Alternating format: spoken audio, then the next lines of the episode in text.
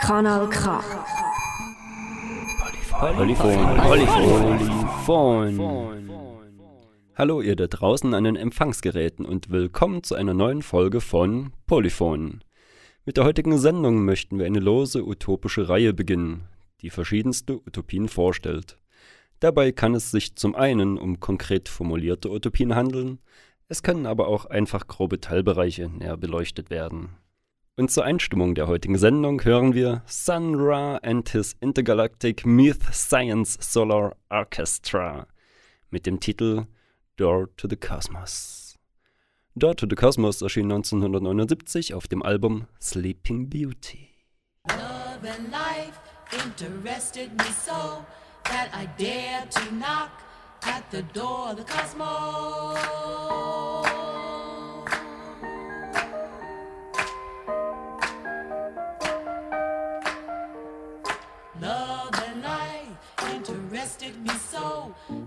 Dared to knock at the door of the cosmos.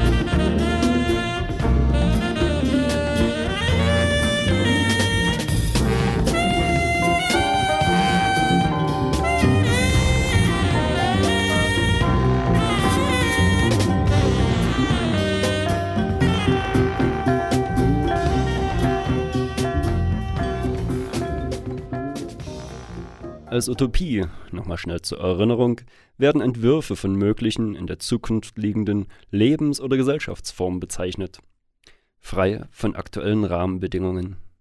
Im allgemeinen Sprachgebrauch wird Utopie als positive Fiktion, also als optimistische Zukunftsvorstellung verwendet, im Gegensatz zur Dystopie, welches die pessimistische Variante ist hinlänglich bekannt aus Funk und Fernsehen und in meinen Augen derzeit völlig überrepräsentiert.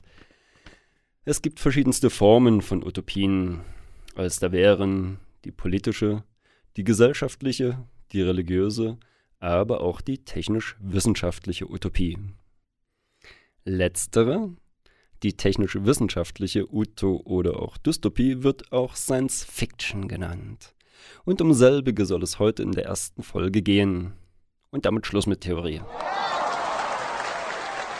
Auf zur Praxis und genau genommen zur letzten Sendung des Südnordfunks. Dort beschäftigten sie sich mit dem Science Fiction des globalen Südens, mit Afrofuturismus, mit der Science Fiction Szene in Indien und welche Bedeutung der Film Born in Flames für die feministische Science Fiction Szene hat. Der Süd-Nordfunk ist eine Zusammenarbeit von Radio Dreieckland und der Zeitschrift IZ3W. Viel Spaß beim Hören.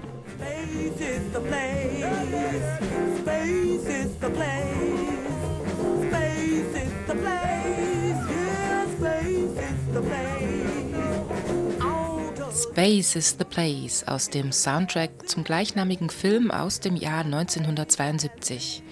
Komponist der Filmmusik und Hauptdarsteller des Films ist Sun Ra, dessen Name auf den ägyptischen Sonnengott Ra verweist.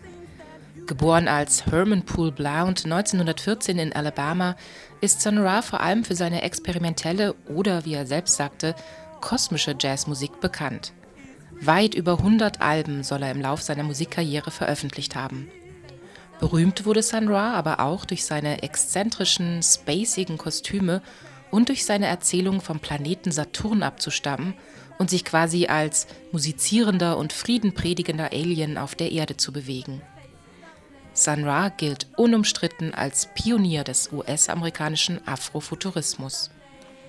Was unter diesem Begriff Afrofuturismus zu verstehen ist und welche Gemeinsamkeiten oder auch Unterschiede es zu Science-Fiction-Werken afrikanischer Künstlerinnen gibt, darüber sprachen wir mit Diana Hausmann.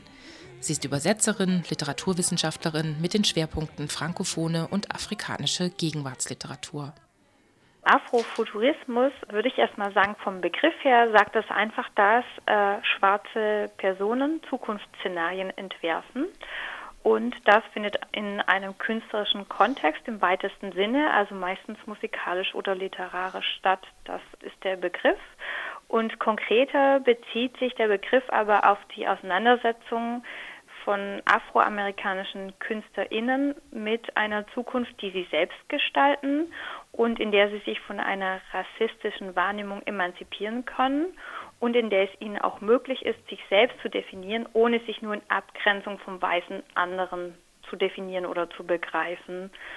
Und das ist auch noch aus der Sicht der KünstlerInnen eine neue Definition von Schwarzsein, weil es eine alternative Entwicklung der Gesellschaft und der Kultur darstellt in der Regel.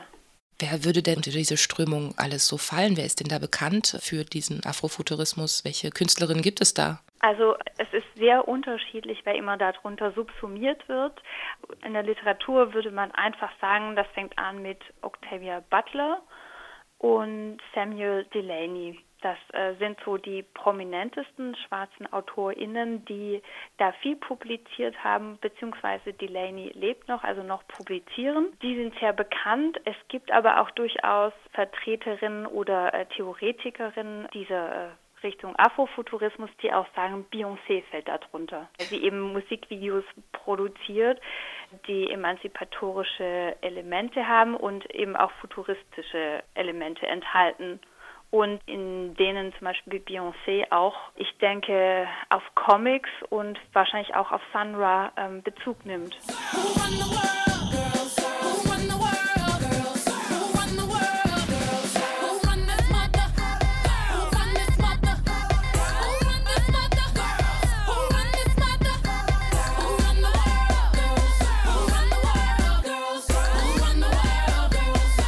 Hast jetzt gesagt, dass Afrofuturismus von afroamerikanischen, also aus dem US-amerikanischen Kontext eher kommt.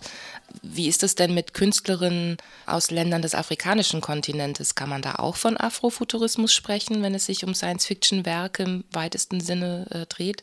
Also nach dem Begriff, wenn man einfach davon ausgeht, was der Begriff bedeutet, schwarze Menschen entwerfen Zukunftsszenarien, würde ich sagen, in jedem Fall. Es ist nicht ganz einfach, ob das jetzt anwendbar ist, sowohl auf afroamerikanische Stimmen als auch auf afrikanische Stimmen. Und es muss immer im Einzelfall entschieden werden, weil zum Beispiel die bekannteste Vertreterin der afrikanischen Science Fiction, die Nedi Okorafor ist, die sagt explizit von sich, sie möchte nicht als Afrofuturistin bezeichnet werden, weil das eben von außen ausgedrückt wird und sie sich darin nicht repräsentiert fühlt. Man kann aber auch historisch sagen, dass es einfach ein paar Unterschiede gibt, die aber gleichzeitig auch verbindend sind. Und zwar die größten Unterschiede aus meiner Sicht sind die Entstehungszeit und der Entstehungskontext des Afrofuturismus, weil in den USA entsteht der Afrofuturismus sozusagen vor der Bezeichnung als Afrofuturismus bereits in den 50er Jahren. Und da entstehen die, die modernen afrikanischen Literaturen erst und sind auch tendenziell, also nicht alle Werke, aber tendenziell einem Realismus verpflichtet, weil sie sich eben mit gesellschaftlich aktuellen Themen wie zum Beispiel der Dekolonialisierung oder auch dem antikolonialen Befreiungskampf beschäftigen. Das heißt, es gibt zeitlich versetzte Entstehung von afrikanischer Science Fiction und dem US-amerikanischen Afrofuturismus. Und äh, dann muss man eben auch noch sagen, der Afrofuturismus in den USA entsteht eben ganz konkret im Kontext von ein, einer Gesellschaft, die einfach von Rassentrennung geprägt ist und in der ein ganz offen gelebter und auch gewalttätiger Rassismus an der Tagesordnung ist. Das heißt, die Entstehungskontexte sind etwas unterschiedlich. Aber es gibt auch Gemeinsamkeiten, eben der Entwurf alternativer Zukünfte von schwarzen Personen und was eben auch sehr wichtig ist als äh, thematische Parallele ist die Auseinandersetzung mit der sogenannten Condition Noire, das heißt, wie schwarze Personen in der Welt sind, wie sie sich heute noch bewegen und was historisch eben durch die permanente Rassismuserfahrung durch den seit dem transatlantischen Sklavenhandel besteht und sich verfestigt hat. Das heißt, es besteht immer noch eine Fremdbestimmung von der aus sich schwarze Personen häufig einfach selbst definieren müssen oder mit der sie eben auch noch immer zu kämpfen haben. Nicht zuletzt kann man eben auch sagen, zumindest für die Literatur, ähm, mit der ich mich jetzt beschäftigt habe, vor allem ähm, ist es auch die Ästhetik. Es geht ja immer um das Entwerfen von anderen Zukünften, in denen eben schwarze Figuren nicht mehr der, die das andere sind, sondern sich aus sich selbst definieren können. Und das verbindet sich auch häufig mit dem äh, Rückgriff auf afrikanische Elemente, das heißt Traditionen, das heißt afrikanische Namen der Figuren, das heißt ähm, auch äh, Rückgriff auf, auf Figuren aus der afrikanischen oder afrokaribischen ähm, Volkskultur. Anansi the Spider wäre da zum Beispiel so ein eine Figur, die immer wieder auftaucht. Und sehr interessant ist auch die Auseinandersetzung mit traditioneller afrikanischer Spiritualität oder Spiritualitäten eher. Häufig werden da zum Beispiel ähm, Elemente aus der Dogon-Religion verwendet, weil die Dogon einfach sehr umfassende astronomische Kenntnisse hatten, schon seit vielen Jahrhunderten. Let's go, go,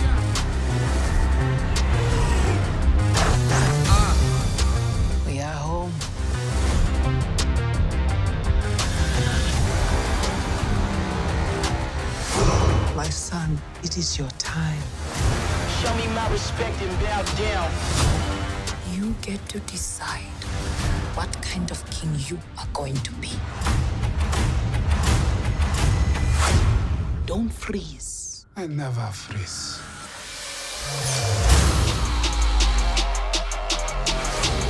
The revolution will not be televised. Show me my respect. Denkst du, dass Science Fiction damit für schwarze, für afroamerikanische oder afrikanische Künstlerinnen ein widerständiger Akt sein kann?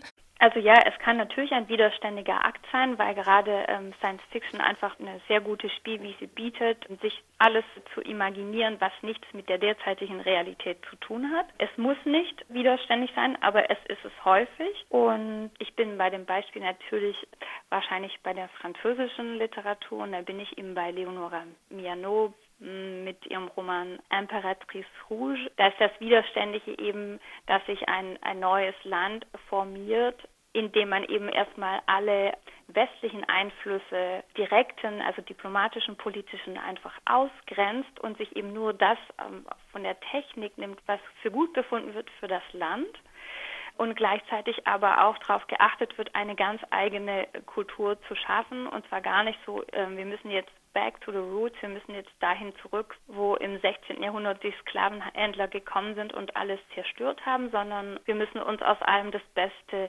greifen und eine eigene Kultur machen und da hören wir jetzt eben nicht mehr drauf, was andere sogenannte Expertinnen und Experten sagen. Du hast äh, Nedi Okorafor schon genannt. Welche weiteren Vertreterinnen ähm, der afrikanischen Science Fiction sind denn da bekannter, werden besprochen oder wie beliebt ist Science Fiction in den afrikanischen Ländern? Was, äh, was ist da in den letzten Jahren vielleicht auch passiert? Da ist, glaube ich, sehr, sehr viel passiert und ich denke vor allem in den letzten 20 Jahren. Und ich glaube, es gibt jetzt gar nicht so viele sehr bekannte Autorinnen und Autoren ähm, aus Afrika. Also sehr bekannt ist sicher auch Tate mit diesem äh, Rosewater-Trilogie.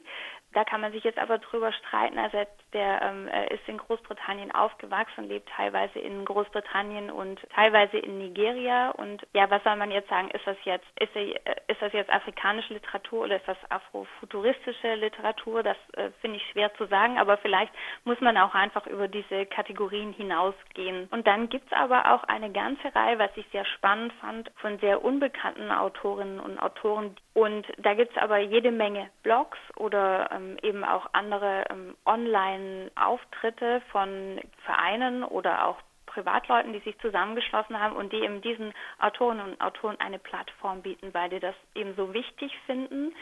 Science Fiction ist eben gerade ein Genre, äh, das alles zulässt und wo man sich eben gar nicht auf literarische Traditionen beziehen muss, die eigentlich von außen herangetragen sind, sondern das ist die größtmögliche Freiheit.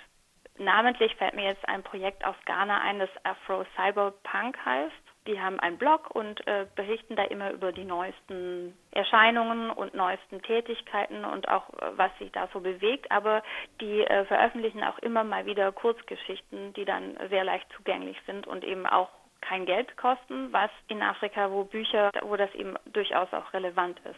Space is the place, yeah, space is the place. Space is the place. Space is the place. Space is the place, yeah, space is the place. Space is the place. Space is the place.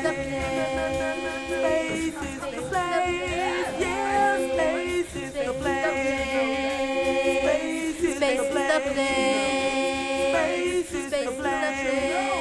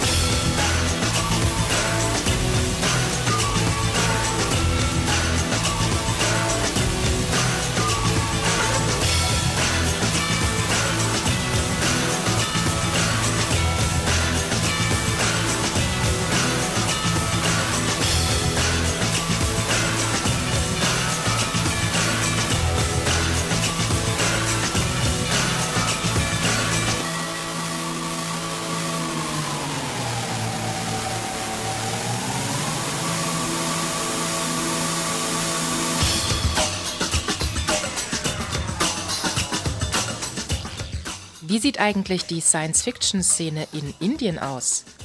Wie lange gibt es dort das Konzept Science Fiction schon?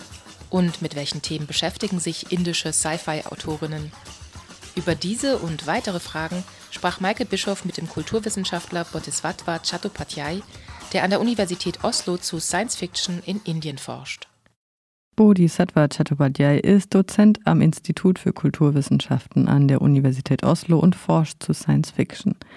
Er ist außerdem Teil des europäischen Forschungsprojekts Co-Futures, Wege zu möglichen Gegenwarten, des norwegischen Forschungsprojekts Science Fiktionalität und Mitglied des Kollektivs The Kalpana, welches vor kurzem im Freiburger Kunstverein ausstellte. Außerdem ist er Autor verschiedener Artikel und Herausgeber der Buchreihe Studies in Global Genre Fiction. Indische Science Fiction ist der Fokus deiner Forschung und sie ist mir, sowie wohl auch den meisten Leuten im globalen Norden, total unbekannt. Könntest du uns einen Einblick geben? Science Fiction. Thank you for asking that. That's actually been uh, the focus of a lot of my research. And uh, Indian SF or, um, or Kalpavigyan or future fiction, more specifically, or fiction that deals with the future. Not all fiction that deals with the future is science fiction. Danke für die Frage. SF, Kalbavician oder genauer gesagt Zukunftsfiktionen, denn nicht jede Fiktion, die sich mit der Zukunft befasst, ist SF, existiert in der indischen Literatur seit sehr langer Zeit. Wenn wir uns antike Epen anschauen, sehen wir Konzepte wie die Ausdehnung der Zeit. Das ist tatsächlich ein gängiges Konzept in antiken indischen Epen. Wenn wir uns nur die letzten, sagen wir, 100 Jahre ansehen, dann haben wir eine Menge indische SF in jeglichen Genres, von unbestimmter und unklarer Fantasy mit Wunscherfüllung bis hin zu wissenschaftlich ungemein akkuraten und genauen Zukunftsfiktionen. Wenn wir lediglich diese 100 Jahre anschauen, können wir kaum den Begriff indische SF benutzen, denn es gibt so viele Mundarten und so viele verschiedene Sprachen in Indien. Folglich haben wir auch SF in verschiedenen Sprachen, in Bengali, daran arbeite ich, in Hindi, in Marathi, in Tamil, in Telugu, in Malayalam, in Oriya und so weiter. Also ist die eigentliche Frage, wenn wir über indische Science Fiction sprechen, meinen wir damit diese spezifischen Traditionen in der jeweiligen Sprache oder meinen wir etwas Panindisches? Denn das Konzept eines Pan-Indiens gibt es erst seit den 1980er oder 90er Jahren. Da begannen indische Autorinnen erstmals auf Englisch zu schreiben. Das hat den Vorteil, dass sie aus jeglichen Regionen Indiens kommen können. Sie benutzen Englisch, um den globalen SF-Markt zu bedienen. Außerdem können sie so die linguistischen Grenzen im Land überwinden. Dieser Typ SF ist ein elitäres Phänomen. Er findet zwar Leserinnen, aber die meisten Leute möchten doch SF in ihrer eigenen Sprache lesen. In den letzten Jahren wurde sehr viel Arbeit dahingehend investiert, diese Sprachen untereinander zu übersetzen, von einer in die andere oder ins Englische. Das ist der Stand jetzt. Wir haben also eine riesige Menge Material. Aber wie viel davon ist auch Leuten zugänglich, die diese verschiedenen Sprachen nicht sprechen? Leider können wir das nicht sagen und selbst wir Forscherinnen können nur auf einen winzigen Teil zugreifen. How much of it is accessible to people who don't speak those different languages? Unfortunately, we can't say. My research shows that there is an incredible lot, but we can only access very little small bits of it. I read it in the context of these articles. It established Könntest du den Begriff Kalpavigyan erklären? As the template for research in Indian future fiction. Can you talk about this? Yeah, sure. So Kalpavigyan, literally, if you do the etymological unpacking of this word, it's actually very rich. So Gyan means knowledge of all kinds. Sicher gern.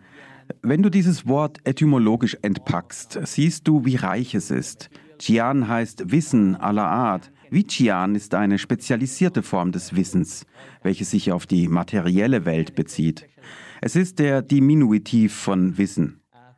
Kalpa auf der anderen Seite ist eine Zeiteinheit, und zwar die größte, die wir überhaupt in der hinduistischen, buddhistischen Kosmologie haben. Kalpavichian also bezieht sich mehr oder weniger wörtlich auf den Wissenswandel im Laufe der Zeit. Es ist ein hochkomplexes Wort dafür, was wir im englischsprachigen Raum normalerweise Science Fiction nennen würden. Aber Kalbavician enthält viel mehr. Es ist umfassender, denn es beinhaltet auch Science Fantasy, Horror, Übernatürliches oder Unheimliches. Would normally call science fiction in the yeah, Anglophone world, but Kalpavigyan is a richer word and it also is a more expansive word than just science fiction because it would also include science fantasy, it would also include horror or supernatural or uncanny. Ich würde gerne über Geoengineering sprechen. Wenn ich das höre, muss ich immer an die Zeichentrickserie Futurama denken und wie sie darin versuchen, mit immer größer werdenden Eiswürfeln die Erwärmung der Meere aufzuhalten. Ohne nennenswerten Erfolg, versteht sich. Auf der Website von Kalpana Kollektiv las ich, dass Zukunftsfiktionen und Science Fiction dabei helfen können, nachhaltige Zukunftsmodelle zu entwerfen. Im Fall von Futurama können wir unmöglich von Nachhaltigkeit sprechen, aber welche Rolle spielt Wissenschaft an sich bei der Verlangsamung der Erderwärmung und beim Entwerfen einer besseren Zukunft? Is geoengineering a possible way? Is science a way to make a better future and to slow uh, down the climate change? Within the world of science fiction, the word that that is often used um, is terraforming as well. And generally the model is that you kind of go outwards, you know, onto some other planet and then you. In der Welt von Science Fiction wird auch oft das Wort Terraforming benutzt. Das Modell besagt, dass du zu einem anderen Planeten gehst und diesen dann umgestaltest in ein für Menschen bewohnbares Umfeld. Schauen wir uns das mal aus der Perspektive einer anderen Spezies an. Ameisen oder Termiten zum Beispiel haben schon immer ihren Lebensraum umgestaltet. Sie betreiben Geoengineering, je nachdem, wie wir das definieren. Kann das also eine Lösung sein? Oh, absolut. Wir erforschen derzeit Biomimicry. Das heißt, wir lernen von verschiedenen Organismen, wie sie mit der Atmosphäre, mit dem Boden und mit Schadstoffbelastung umgehen. Pilze sind ein großartiges Beispiel dafür, weil sie in einer extrem radioaktiven Umwelt wachsen können. Unter Umständen also, die für Menschen lebensfeindlich sind. Es gibt Spezies wie Bärtierchen, die können im Vakuum des Weltalls und auch unter sehr hohem Druck wie in der Tiefsee überleben. Es gibt Fliegen, die eines der besten uns bekannten Flugsysteme haben. Sie können zum Beispiel mitten in der Luft die Richtung ändern. Biomimikry heißt also, wir versuchen die Prinzipien dieser Spezies auf unser tägliches Leben, Krisensituationen sowie Herausforderungen anzuwenden. Das passiert ja auch schon längst. Viele wissenschaftliche Organisationen tun das. Viel Science Fiction befasst sich mit der Umwandlung von Lebensraum und Umwelt. A lot of science fiction does show the way in the sense that science fiction has been dealing with the possibilities of transformation of environments and habitats. Uh, for a very long time. So, yes, it can provide solutions. And a lot of scientific organizations are actually doing that. They're learning from other species, they're learning from geoengineering movements, or if one wants to call it that, carried out by other species on this planet. How do Wie passen postkoloniale Studien und Science-Fiction-Forschung zusammen? Traditionally, or the way we define or the way we come to understand science fiction has been very, very Anglophone. Traditionell verstehen wir Science Fiction als sehr anglophon, mit einigen bemerkenswerten Ausnahmen. Da gibt es etwa französische, deutsche und sowjetische SF. Diese Dinge werden erforscht, aber die massive Produktion, die auf der ganzen Welt geschieht, wird in der Wissenschaft, die sich mit dem Genre befasst, ignoriert. In den letzten zwei, drei Jahrzehnten gab es eine Menge neuer Bewegungen, die ich eher Zukunftsforschung nennen würde. Sie richten sich nach den Zielen der postkolonialen Studien, um sich für alle Menschen eine Zukunft auf diesem Planeten auszumalen. Die neuen Bewegungen nehmen eine Haltung gegenüber dem Genre selbst ein, die ich eher antikolonial oder dekolonial nennen würde, und stellen sich eine Zukunft vor, welche die Hülle von Science Fiction bricht. Afrofuturismus war ein Pionier auf diesem Gebiet, aber es gibt da auch indigenen Futurismus. Wir haben Latinx oder lateinamerikanische Futurismen, welche die Erfahrungen von Menschen aus Südamerika oder Ibererinnen überall auf der Welt repräsentiert. Es gibt chinesische SF- oder Sino-Futurismen, die gerade sehr en vogue sind. Produktion und Verkauf sind im letzten Jahrzehnt astronomisch gestiegen. Viele dieser Futurismen also wollen Science Fiction aus ihrer englischsprachigen Hülle herauslösen und sie nach draußen tragen. Wir sehen das als erfolgreiche Bewegung, was sehr ermutigend ist. So Afrofuturism has been the pioneer for this. but you have indigenous futurisms, uh, you have Latinx or Latinat futurisms, all of which in different ways represent the experience of South American and Latin people in the world. And you have uh, the Chinese uh, SF uh, currently, which is very much in vogue, which has risen, uh, you know, astronomically in the last decade or so. Uh, Sino-futurism, you have Indian SF, so a lot of these movements are aligned in their decolonial or anti-colonial goals to break science fiction from its genre shell of the anglophone world you know we have been successful or we have seen this as a successful movement uh, which is really heartening as you mentioned afrofuturism Weil du gerade Afrofuturismus erwähnst, die Annahme da ist ja, dass die Apokalypse bereits stattgefunden hat und wir in der Postapokalypse leben, richtig? Right? That's something that I would take issue with. There is, of course, an understanding that a lot of what we would call the apocalypse or the apocalypse to come has already happened for black and brown people all over all over the planet really with the era of Damit bin ich nicht einverstanden. Klar, es gibt die Annahme, dass vieles, was wir die Apokalypse nennen könnten, bereits passiert ist für schwarze Menschen und People of Color überall auf der Welt, die Opfer der Kolonisierung. Bis zu einem gewissen Grad sehe ich den Punkt, dass wir in der Postapokalypse leben. Aber das ist natürlich auch eine Frage des Standpunkts. Ich möchte hier Umweltfiktion als ein Beispiel aufbringen, in der die klimatische Apokalypse ausgemalt wird. Ja, wir betreten die Ära des sechsten Sterbens. Aber wenn wir zurückblicken, sehen wir, dass wir schon seit dem Beginn des Zeitalters, das manche Leute als Anthropozän bezeichnen, andere Arten ausrotten. Das passiert also schon sehr lange. Viele Tierarten sind bereits ausgestorben. Das bietet uns keine Überlebensstrategie. Ich glaube, zu einem Großteil haben Afrofuturismus, Science Fiction aus dem globalen Süden, indigene Futurismen oder andere Strategien, von denen ich gesprochen habe, eines gemeinsam, dass sie sich nicht die Postapokalypse ausmalen, sondern eher ein nicht-apokalyptisches Szenario. Ich versuche mir eine möglichst positive Zukunft vorzustellen, lieber als ein düsteres, depressiv, melancholisches Szenario. Denn letzteres erleben die meisten Menschen auf der Welt ohne Ressourcen tagtäglich. Eine Dystopie für diese Menschen zu schreiben, ist einfach langweilig. Es gibt ihnen nichts. Ich würde also einige Werke von Octavia Butler, die als eine der Begründerinnen von Afrofuturismus gilt, noch einmal lesen, bevor ich mich darüber streite, welche möglichen Zukunftsszenarien wir uns vorstellen können.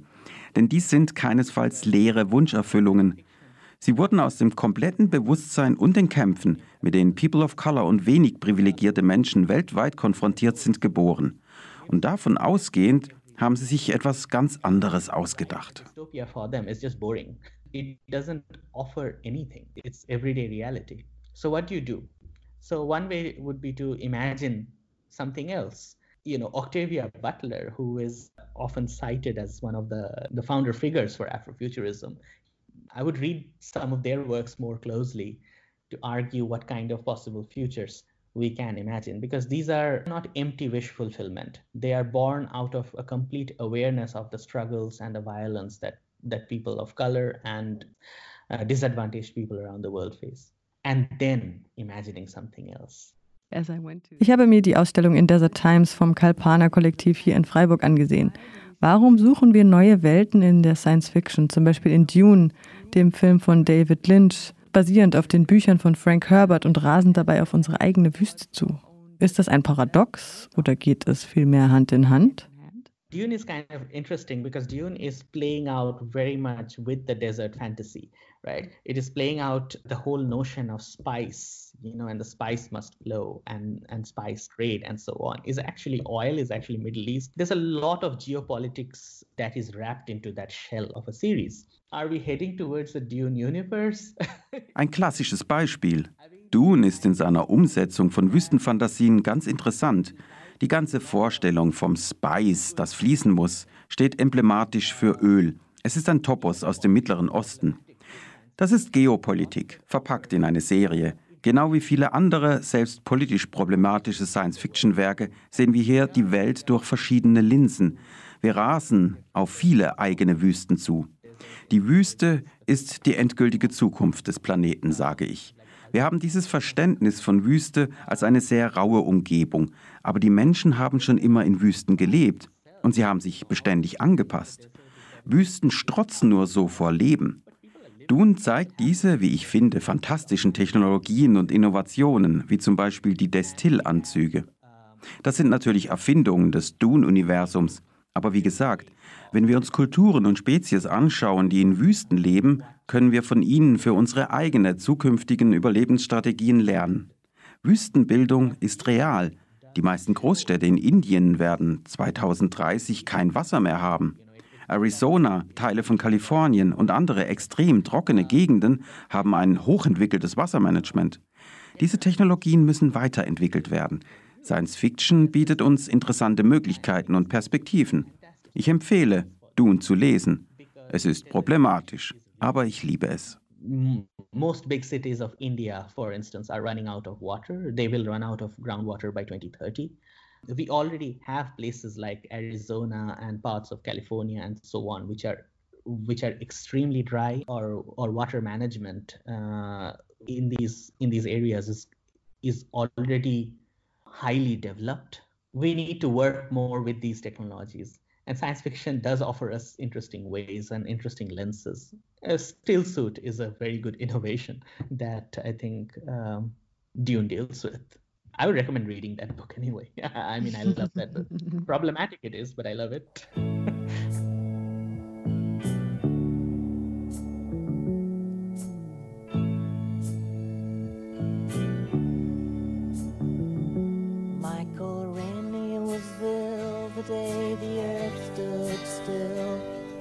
told us where we stand.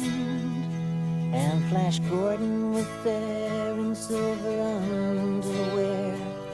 Claude Rains was the invisible man. Then something went wrong for Fay Ray and King Kong. They got caught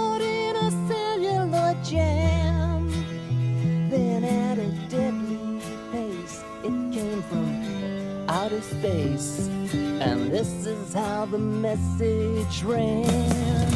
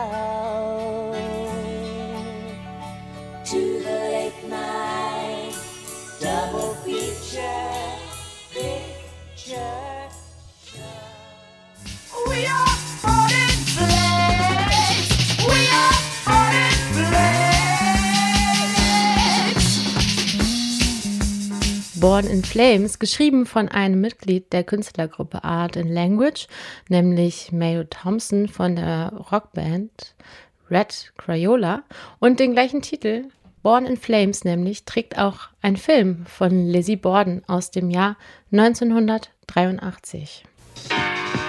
This week of celebration, commemorating the 10th anniversary of the War of Liberation, is a time when all New Yorkers take pride in remembering the most peaceful revolution the world has known. It is time to look back on the events of a decade ago, to consider the progress of the past 10 years, and to look forward to the future. of America's mysteries not remade.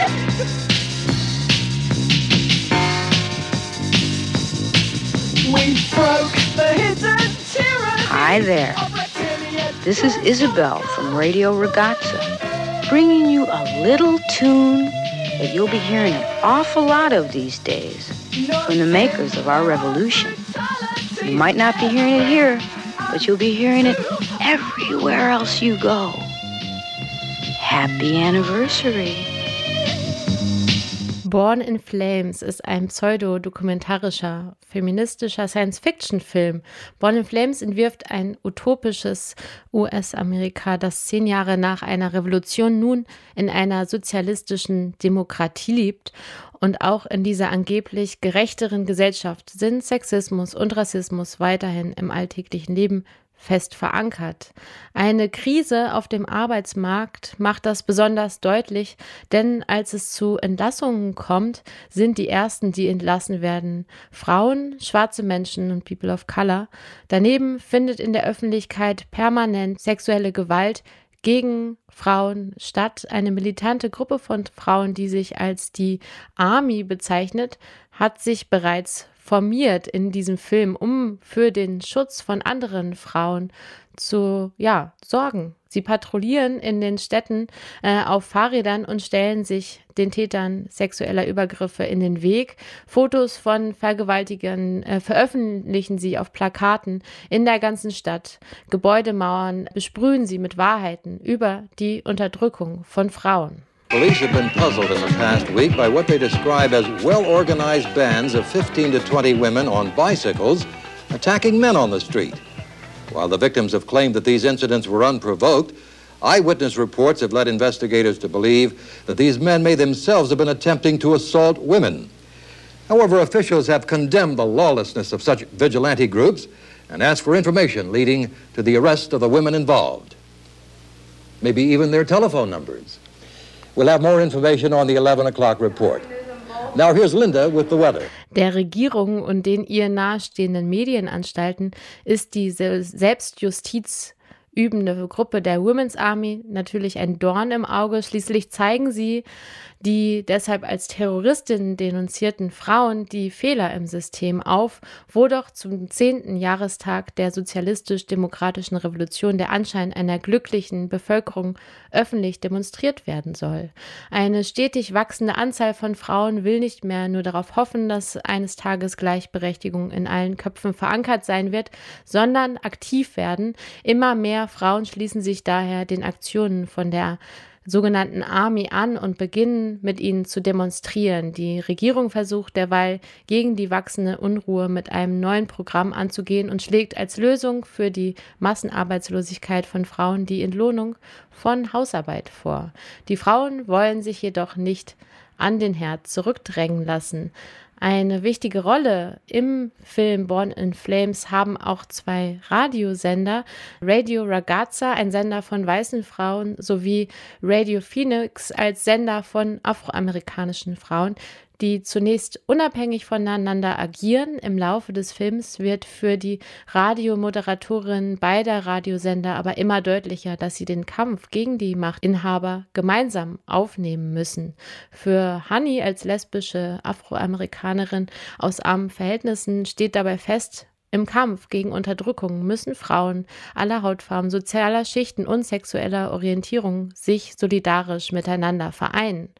Und das ist auch eine zentrale Botschaft des Films Born in Flames. Ein frühes Plädoyer könnte man jetzt eigentlich auch meinen für einen intersektionalen Feminismus. Ein Sinneswandel durchlaufen in dem Film auch einige weiße Journalistinnen mit einem akademischen Hintergrund, die zunächst noch regierungsnah agieren und sich im Laufe des Films aber immer mehr mit dem Kampf der Women's Army und dem Kampf gegen die patriarchalen Zustände solidarisieren. It's not only Adelaide Norris. She's right, it's not just Adelaide Norris. There's all kinds of other issues as well. I mean, it, we can no longer compromise our position by continuing to work for this newspaper. Wake up! We're being murdered out there in the streets. And if you're gonna sit back and watch it happen, sister, you better get it together and wake up. Because all your babies and yourself, you're gonna be cleaned out. We ain't gonna be around no more. There ain't gonna be nothing. A wasteland. A wasteland, sister. Now get it together. It's time to fight. This is for all the dead heroes out there. Yeah. Hier also eine Kampfansage auch vom Radio Ragazza, vom feministischen Radio im Film Born in Flames, ein Film von Lizzie Borden. Lizzie Borden machte ihren Abschluss am Wellesley College in Massachusetts, bevor sie nach New York zog, um als Künstlerin und als Kritikerin zu arbeiten. Mit Born in Flames aus dem Jahr 1983 gelang ihr der erste Publikumserfolg. Das Filmemachen, das lernte sie aber auch als Autodidaktin. It goes back to the original question of why are we still in such deep shit? It's because men have the power and they have the money, and until we have the money to reframe exactly the representation, we're always going to have trouble with it. When I started to make films, I thought, okay, I need to make a different kind of film. And at that point, my parents said, Do you want to go to film school? And I said, No, I don't want to go to film school. I've had enough of school. And in fact, school ruined painting for me because I knew too much about painting to paint because every time I tried to paint, there was like a little voice behind me saying, Oh, so and so has already done that. So the way I approached making films was not really knowing anything about making films. I like to say there's a difference between inductive and deductive filmmaking. Deductive would be if you have a script and you're deducing your film from the script because you already know what you have. With with Born in Flames, it kind of grew from a seed. You know, I created some circumstances. You know that there is a social democratic cultural revolution because I wanted to create some parameters because I thought, okay, in any kind of left leaning situation, there would still be a quote unquote woman problem. And the woman problem still wouldn't be solved. And, and that was the science fiction element, or so called science fiction element. But then I also thought, oh, who are the bravest, most edgy women who would be pushing at the boundaries? And I thought, black women and black lesbians. And I thought, well, I don't know any. So I went to bars and I asked women, well, will you be in the film? um, I, I had women I knew at the time, like Catherine Bigelow and um, Becky Johnston, to be the socialist news editors because they would speak the kind of language they spoke. Then every group, I thought, well, this is interesting to me because, um, like Ms. Magazine, who would be the status quo, would have their own language about what revolution was. And um, at that point, I started um, seeing a lot of movies and it was actually Jean uh, Jean Luc Godard who um, who really inspired me in terms of making films because I saw how film could both be story and essay. And I'd been writing essays, and um, I thought, okay, well, that's really interesting. You could make films that were about something, but also be telling a story too.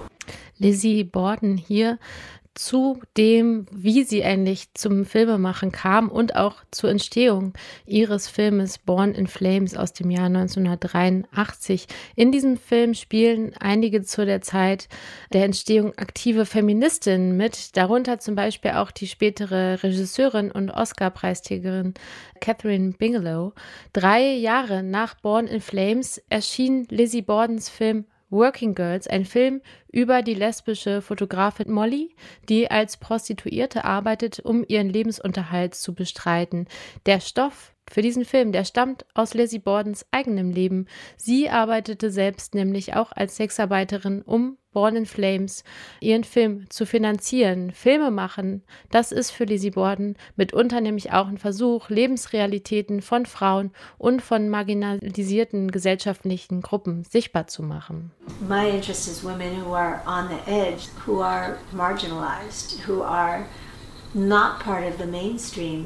When I did uh, Working Girls, the opening sequence of it was um, was true. There were two women in bed, and that was actually me and Honey. That was representative of me, of me and Honey, because that was actually my story. And Working Girls is actually me. It was actually based on fact, truth. Um, it was what I did to finance Born in Flames. So that's actually very accurate. Lizzie Borden also zu den Anfängen ihres Schaffens. Die Low-Budget-Produktion von Born in Flames aus dem Jahr 83 gibt dem Film aber auch ja diesen authentisch anmutenden Look eines Zeitdokuments, der durch seinen dokumentarischen Stil weiter unterstrichen wird. Mit Born in Flames versuchte Lizzie Borden einen feministischen Science-Fiction-Film zu drehen, der sämtliche Kritikpunkte innerhalb und außerhalb der neuen Frauenbewegung zu behandeln. Zur Sprache kommen nämlich eben auch Klassenkonflikte und Rassismus. Und wenn auch alles ein wenig schablonenhaft dargestellt wird, ist doch Born in Flames ein Film, den es sich auch heute ganz sicher noch anzuschauen lohnt. Space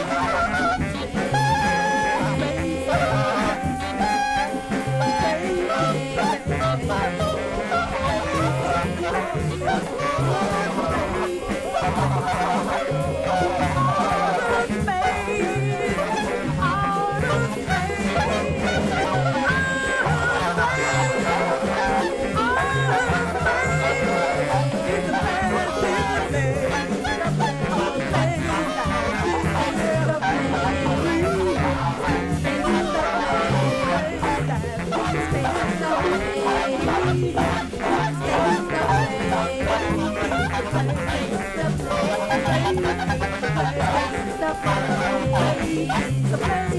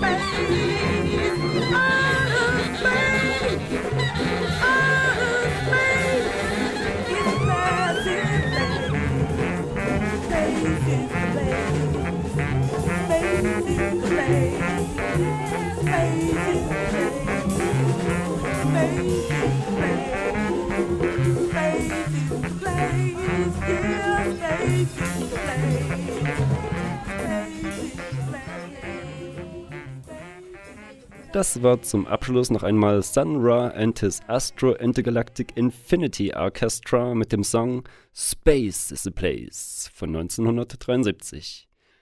Und damit verabschiedet sich Polyphon für heute von euch. Polyphon, Polyphon, Polyphon. Polyphon.